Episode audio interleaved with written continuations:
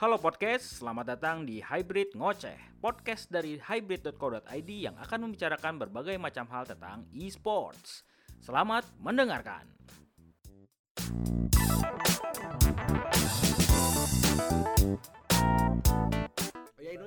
BTW ini episode 2. Jadi kita tuh Ya. eh, karena kita duitnya banyak jadi Waduh. episode 2 langsung ada itu. Langsung dua episode ya? 2 langsung ada video, langsung ada kamera gitu. Emang gimana ya? Susah sih kalau kebanyakan duit. Mm-mm. Suka bingung. Suka bingung ya mau buang-buangnya. Hmm. Sodako udah ya kan. Nah, ini sodako yang banyak. ini guna, Iya, udah angkur Karena udah diomongin. ya. Balik lagi kita mau berdosa lagi dan ngegibah. Ya, ngegibain e-sport. Ngegibahin e-sport. Jadi eh, hybrid ngoceh kali ini kita gua nggak harus lihat lagi sini lagi. Iya, enggak usah. Eh nggak di di hybrid ngoceh kali ini kita kan eh, kemarin udah bahas tentang apa kerjaan-kerjaan di e-sport. Jangan-jangan e-sport. Ya, terus eh, di situ juga kita sempat ngebahas tentang trennya. Ada sedikit kita ngebahas tren Ya. orang-orang di Nyentil-nyentil ya, dikit. nyentil-nyentil dikit tentang pemain-pemain di e-sport itu yang mulai banyak shifting Ya. ke, ke game lain gitu. Hmm. Jadi Terutama mobile. terutama mobile. Hmm. Jadi kita semua tuh di sebelumnya udah tahu gitu kalau eh, dan emang orang-orang udah banyak yang tahu kalau Hmm. orang kalau pemain kalau player di e-sport itu nggak harus apa yang harus loyal banget kan nggak harus loyal lu di satu game. satu game Iya, iya lu tren lah. hmm. kalau lu sendiri nah ini nih baru ada yang gabung kan ya Ya. Mungkin coba di- coba perkenalkan. coba Kita perkenalkan belum perkenalan juga nih tadi. Iya. Ih, kita belum kenal orang udah kenal kali Ya, episode satu Biar. Karena sekarang ada video. Iya. ada video ini mukanya Ardan Ya, dan gue Akbar. ini Acil Ojan. Ini Dia peserta Ojan. baru. ini peserta baru dia eh player R6 ya Ya. aka Rainbow Six Katanya Jadi- dia juga sempat jadi pro player Paladins dulu. oh iya Se- sempet. oh, oh. oke oke oke oke Cuman gagal. Dead game Cuman kan, gagal. dead game. nah itu karena lu Itu gagal jadi shifting itu. Bener. bener Oke. Nah, apa yang bikin lu Nah, kenapa lu milih R6 sih gitu? Eh, karena gue dulu sih demen kayak ini sih FPS dari dulu ya. Oh, lu kayak senengnya zaman FPS. dulu tuh main Crossfire. Hmm. Terus Special Force 1 ya bukan dua. Hmm. Itu masih kotak kentang gitu. Iya. Oke, oke, oke. Game-game persegi. Iya, bener. Jadi lu lebih sen oke, shiftingnya ke arah sana. Hmm. Nah, eh hub- hubungannya sama episode kali ini, Ya. kemarin kita udah ngobrol juga, gua udah ngobrol sama Acil sebelum Hmm. di shoot ini. Jadi ada beberapa player yang katanya udah mulai eh, selain shifting juga ada yang udah mulai beberapa tim ya, sorry, ya, beberapa tim organisasi. organisasi Klub. udah mulai menutup, Hmm. bener kan? Menutup divisi Dota 2-nya. Menutup divisi eh, tertentu di sebuah game lain. Yang Ya. mana kalau ini ka- kasusnya Dota 2 Maksudnya gitu. Dota 2 yang Yang mana bisa jadi, gue kan nggak tahu ya, bisa jadi di ke depannya tim-tim itu bisa nutup juga yang lain gitu kan. Hmm, Bisa jadi kan nutup kayak benar. kalau kemarin kita kasusnya Glory Oh iya. ya Hmm. karena trennya nggak segitu, karena hype-nya nggak segitu tinggi. kompetisinya juga habis gitu kan. kompetisinya habis ngapain gua supply player ke sana gitu kan Nah, capek karena kan ya lu butuh apa ya ada bisnisnya juga berjalan gitu Iya. nah yang mau yang mau kita bahas sekarang adalah eh, apa cil Yang mau kita bahas mungkin kayak kita nge-highlight kayak kenapa. Terus juga mungkin kita eh, sedikit membahas bahwa menariknya adalah eh, dua organisasi yang ngebubarin divisi Dota 2-nya ini adalah dua divisi yang justru mulainya dari Dota. Gitu. Oh. Kayak pionirnya. Pionirnya. pionir data ya Heeh, jadi kayak ya apa namanya dua organisasi ini mungkin kalian udah tahu semua gitu ya kita Hmm. ada Exegum Keon, RRQ, satu lagi adalah The Prime. Nah dua-duanya sama tuh, yang RRQ awal mulanya menjadi RRQ itu adalah dari Dota 2 dulu pertama kalinya. oke Mungkin nih gue sedikit konteks Iya dulu ya ya gue nah, ceritain. biar ada konteksnya Yoi, gue sambil buka Liquidpedia. karena gua nggak ini sejarahnya Iya. jadi Jadi kalau berdasarkan Liquidpedia, RRQ itu dia pertama kali muncul adalah pada tahun 2014. Nih gue sambil buka HP nih, mm, sambil googling. Ya biar nggak salah. Iya, biar nggak salah. Dia 2014 setelah ntar disalahin netizen lagi kan. iya, eh sorry 2013 ternyata. 2013. Setelah kompetisi eh, Asian Cyber Games. Mm-mm. Nah, ketika itu memang pas pertama kali RRQ Dota muncul tuh rosternya keren banget lah ibaratnya. Dulu Hmm. tuh pemain-pemain kayak Koala, Navari, eh, Bubu, terus eh, Ritter, Minerva, Gehenna itu semuanya dulu main di RRQ yang mana pemain-pemain yang gue sebut tadi itu bisa dibilang pada masanya tuh udah pemain terbaiknya deh. Wah, koala Gitu. sih dulu tuh. Koala, Koala itu Oh gitu. Gede kayak IED-nya sekarang lah. Ya, Hmm. kalau zaman sekarang Koala tuh kayak eh, in your dream dan kalau si Koala ini dia dulu main bareng sama yang waktu itu kita jadi narasumber di Hybrid Day tuh. Lakuci, Itu Lakuci. satu tim main bareng. Terus kalau The Prime sendiri gua agak lupa sih dia awal mulanya dari mana ya, tapi eh enggak maksudnya mulainya iya dari Dota, cuman dulu tuh kalau The Prime yang gue inget emang roster terkuatnya itu adalah ketika ada Monang, ada Navari sama Bubu juga kan akhirnya pindah gitu kan Mhm. terus akhirnya terbentuklah The Prime dan The Prime ini sendiri sebenarnya kenapa dia jadi strong di Dota gitu kan dan kayak mulainya dari Dota karena memang dia awalnya adalah eh, warnet iCafe Oke. makanya kayak Hmm. mereka sebenarnya harusnya bisa lebih kuat tuh untuk divisi-divisi eh, game PC karena Game mereka PC. udah punya ininya sendiri kan Ada fasilitasnya. ada fasilitasnya Betul. kayak gitu untuk secara konteks tuh kayak gitu Oke, dan eh, yang jadi eh, apa sih? Yang jadi bahasan kita di sebelumnya itu kan karena ada karena ada beberapa eh, hal terutama Hmm. dari tren teknologinya.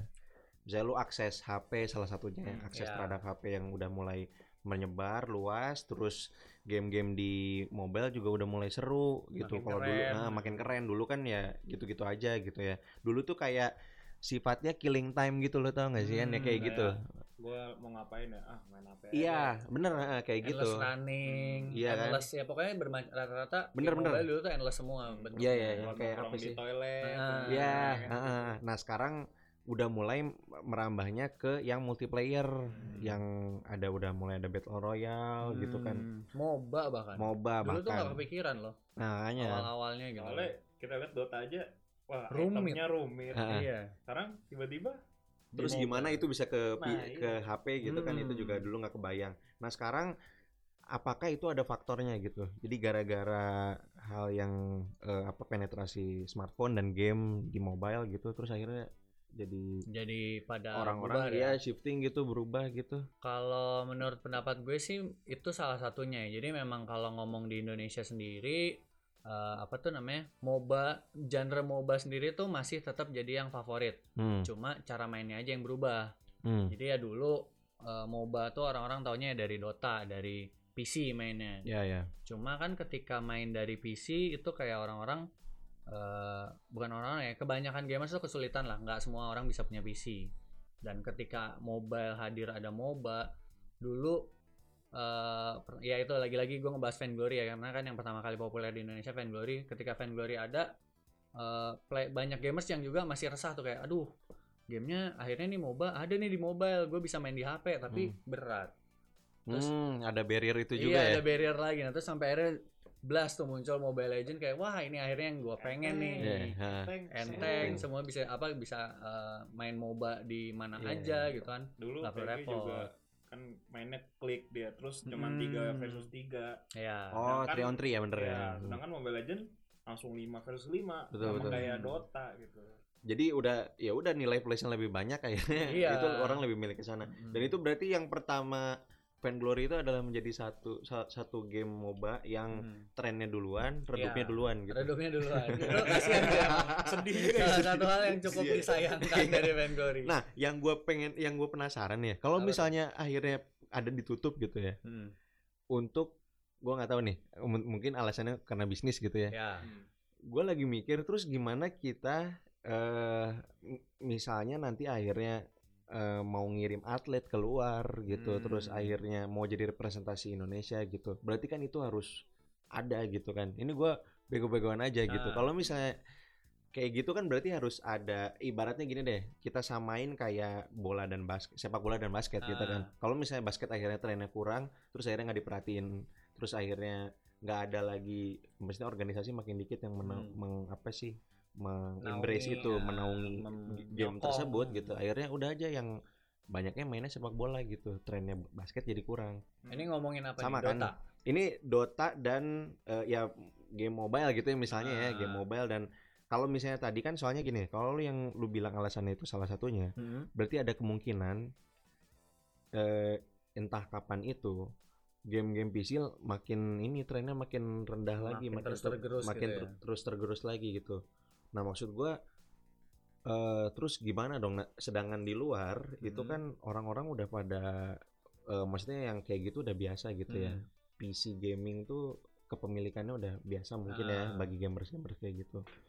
Nah, itu jadi gimana, gimana? ya nah mungkin kalau kalau dari, kalau dari gue tuh gini ya apa sih namanya ini bisa dibilang salah satu uniknya e-sport juga gitu loh hmm, jadi kayak kalau mungkin lo ngomong olahraga ya basket basket is basket sepak bola is bola gitu. Loh. nah Hmm. kalau misalnya kayak ini kita biasanya tuh kan ya e-sport tuh jadi satu satu cabang dengan beberapa cabang lain tuh. Kalau misalnya ngomongnya masuk ke kompetisi yang multi event kayak olimpiade terus apa sih namanya eh, Asian Games gitu-gitu.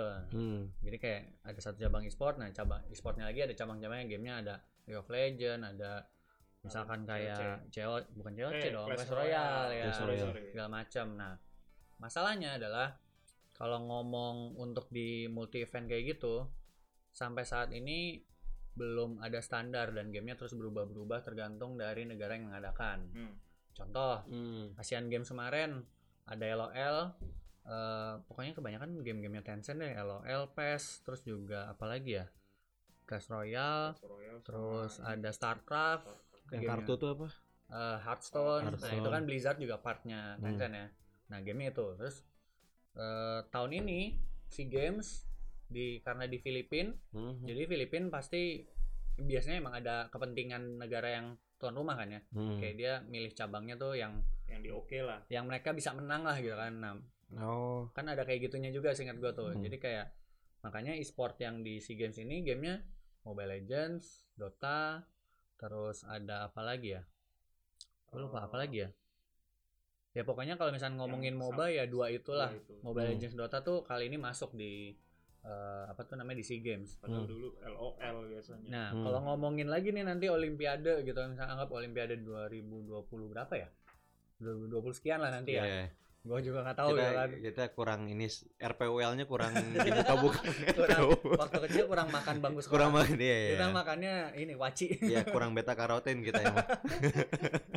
Terus gimana? ya jadi kayak kalau ngomongin itu tadi kan kita udah lihat tuh patternnya kayak Asian Games gamenya ini SEA Iya, Games iya. gamenya ini nah nanti Betul. begitu Olimpiade kita juga belum tahu nih gamenya apa tergantung mungkin bisa bisa juga ada ada kepentingan bisnis di belakangnya gitu dalam artian Hmm. karena kan kalau ngomongin kayak Olimpiade misalkan kolim- komite Olimpiadenya ngeharusin Olimpiade harus Dota nanti pasti marah nih Riot Game kok Dota sih LOL juga mau dong Hmm. nah kayak gitu-gitu jadi kayak ada Tapi Nah, emang berarti ya. oh, itu tuh umum ya konflik kepentingan kayak maksudnya negara itu menyelenggarakan terus tergantung sama apa sih eh, yang ramenya gitu. Nah itu singkat gue emang ada jadi kayak kenapa Asian Games itu ada pencak silat kan ya Hmm. Asian Games kan kita ada pencak Oh silat iya, tuh. karena itu juga. kita yang nyelenggarain Karena kita Indonesia. pengen ya. Heeh, Nah, itu ada kayak salah satu haknya juga lah privilege ya. privilege-nya dari Privilege seorang apa tuan rumah nah, jadi kalau ngomongin kayak gitu kalau misalnya nanti ibaratnya eh suatu takutnya nanti kan ketika game misalnya kayak ngomongin eh, Dota gitu ya balik Hmm. lagi ke Dota nih kita kan khawatir nanti ketika Dota dijadiin cabang eh nggak di Olimpiade tapi ketika itu Dota di Indonesia udah makin turun gimana dong ngirim atlet nah menurut gua itu balik lagi adalah peran di komunitasnya sih yang harus ngejaga gitu loh. Oh, atau justru mungkin itu ya. atau bisa juga bisa jadi perannya di IESPA gitu karena eh, menurut gua IESPA di sini yang fungsinya sebagai kayak asosiasi atlet gitu Hmm. mereka kan punya kepentingannya adalah untuk di kompetisi-kompetisi yang sifatnya internasional kayak gitu-gitu tuh multi event Betul. Olimpiade Asian Games nah ibaratnya kalau misalkan nanti suatu saat apa namanya atlet Dota di Indonesia punah gitu ya misalkan jelek-jeleknya gitu kan Nah, terus. Ternyata Olimpiade Mau ada juga, Dota ayo. gitu kan Olimpiade ada Dota gitu nah, Nah. mungkin itu kita di sini bisa nyorotin IESPA gitu perannya di mana nih alright. mungkin kayak gitu Oke. Dari lo ada nggak nih kalau dari gue sih gue ngomong general aja nih ya yang Hmm. kenapa general aja ya player di negara kita nih kenapa lebih prefer mobile daripada Hmm. PC Hmm. kalau gue dari in my opinion ya Hmm. Ekonomi ada juga Eh, betul. Lu main mobile kan? gue main mobile Ah, ah. gue main semua sih cuman kayak gue lebih prefer PC Lebih kalau gue ya Saya nggak punya PC. tadi. Eh. Nah tadi nyambung tuh apa? Ekonomi, kan? Ekonomi, Perekonomian. saya salah satu Nah. contohnya. perekonomian nih. Karena kalau kita lihat di luar nih, Nah, eh, di luar tuh jarang banget warnet. Karena mereka kalaupun buka kayak iCafe percuma karena masing-masing dia udah punya pribadi PC, PC Hmm. pribadi buat Hmm. mereka main. Iya. Dan mereka kayak contohnya deh, kemarin Blizzard ngumumin Diablo 3 ya, Hmm. mobile. Itu disorak mati-matian. Ya. Mobile loh. Kayak eh, udah gampang nih Diablo, ditunggu-tunggu Diablo padahal ditunggu-tunggu tapi akhirnya dikasih di mobile dan mereka nggak suka. Itu si maksudnya marketnya Market. gitu. Marketnya Iya, nggak- karena nggak- itu kan diselenggarain di BlizzCon ya. BlizzCon Iya, tuh kayak BlizzCon. acaranya Blizzard itu buat ngumpulin fans. itu. Iya. dan mereka tuh kayak langsung nunjukin secara negatif sampai pas ditanya isi sejuk gitu Anjir. dan itu nggak bercanda mereka dan Hmm. itu orang di panggungnya bingung developernya Ah.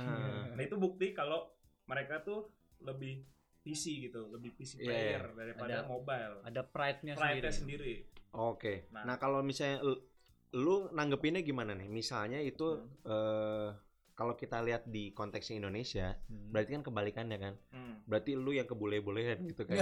ya maksudnya kurang lebih gitu lah. Bukan dukung asing-asing bukan bukan kalau lu jangan ini- nyerempet ke sana nanti jadi enggak, itu. enggak dong kan kan Kan bule, Oh, iya, iya, iya. bule itu asing. Iya. Iya.